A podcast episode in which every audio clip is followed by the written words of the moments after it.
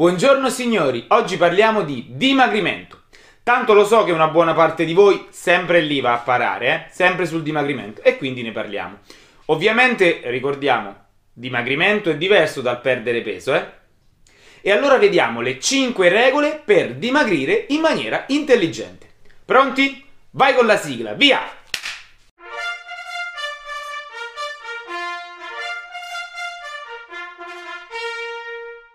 La prima cosa da evitare assolutamente è sottoporsi a diete da fame, magari fatte con il fai da te o magari lette su qualche frivola rivista. Per quanto possa piacere il contrappasso dantesco, non è che se siamo stati all'ingrasso per mesi e mesi adesso dobbiamo metterci a fare la fame per altrettanti mesi. Non funziona così. Per due motivi. In primis perché un regime eccessivamente restrittivo rischia di farci perdere la nostra massa magra, ossia il muscolo. E in secundis, un regime eccessivamente restrittivo non è eh, sostenibile nel lungo periodo, non dimentichiamolo. Altra cosa da non fare e che molto spesso fa da combinato disposto insieme, assieme alla dieta da fame di cui ho parlato prima, è quella di associarci troppo cardio, troppo allenamento aerobico. Per cardio intendo le ore e ore passate sul tappeto a correre o in giro per parchi o sulla bici oppure le ore e ore di lezioni di fitness musicale. Perché ce l'ho tanto con il cardio? Perché se da un lato può essere anche utile per aumentare il proprio dispendio energetico, soprattutto magari in persone abbastanza sedentarie, dall'altro lato eccedere solitamente con eh, allenamenti aerobici, assieme alle diete da fame di qui sopra, rischia seriamente di intaccare la solita massa magra. Il terzo consiglio che mi sento di darti è quello di non ridurre l'introito proteico. Ma come? Le proteine fanno male, troppe proteine fanno male al fegato, ai reni, ma non lo sai? No, non lo so. Sapete perché non lo so? Perché è falso.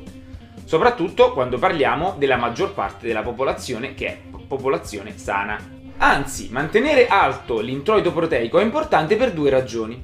La prima è che un alto introito proteico preserva la massa magra.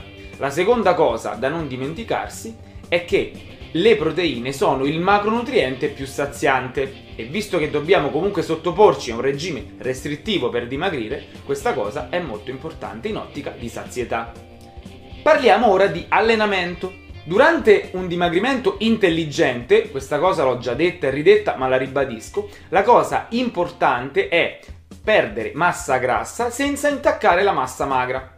In questo senso l'allenamento è fondamentale. Perché? Perché qual è lo stimolo che noi dobbiamo dare al nostro organismo per dirgli di non intaccare il muscolo? Un allenamento contro resistenza, non aerobico, contro resistenza. Un allenamento contro resistenza quindi che impegni a fondo tutte le nostre fibre muscolari, sia quelle rosse ma anche quelle bianche, quelle deputate a sforzi di forza e potenza. Che poi questo allenamento sia fatto con i pesi o a corpo libero o con una miscela tra le due, questo dipende dal vostro programma di allenamento, dal vostro sport e dal vostro allenatore.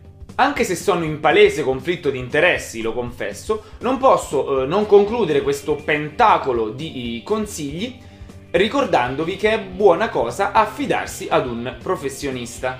Una persona, insomma, che conosca il fatto suo nel campo della nutrizione e dell'allenamento. E se affidarsi a un nutrizionista vi sembra una spesa eccessiva, è perché non sapete quanto spenderete dopo per rimediare ai danni fatti dal vostro fai da te.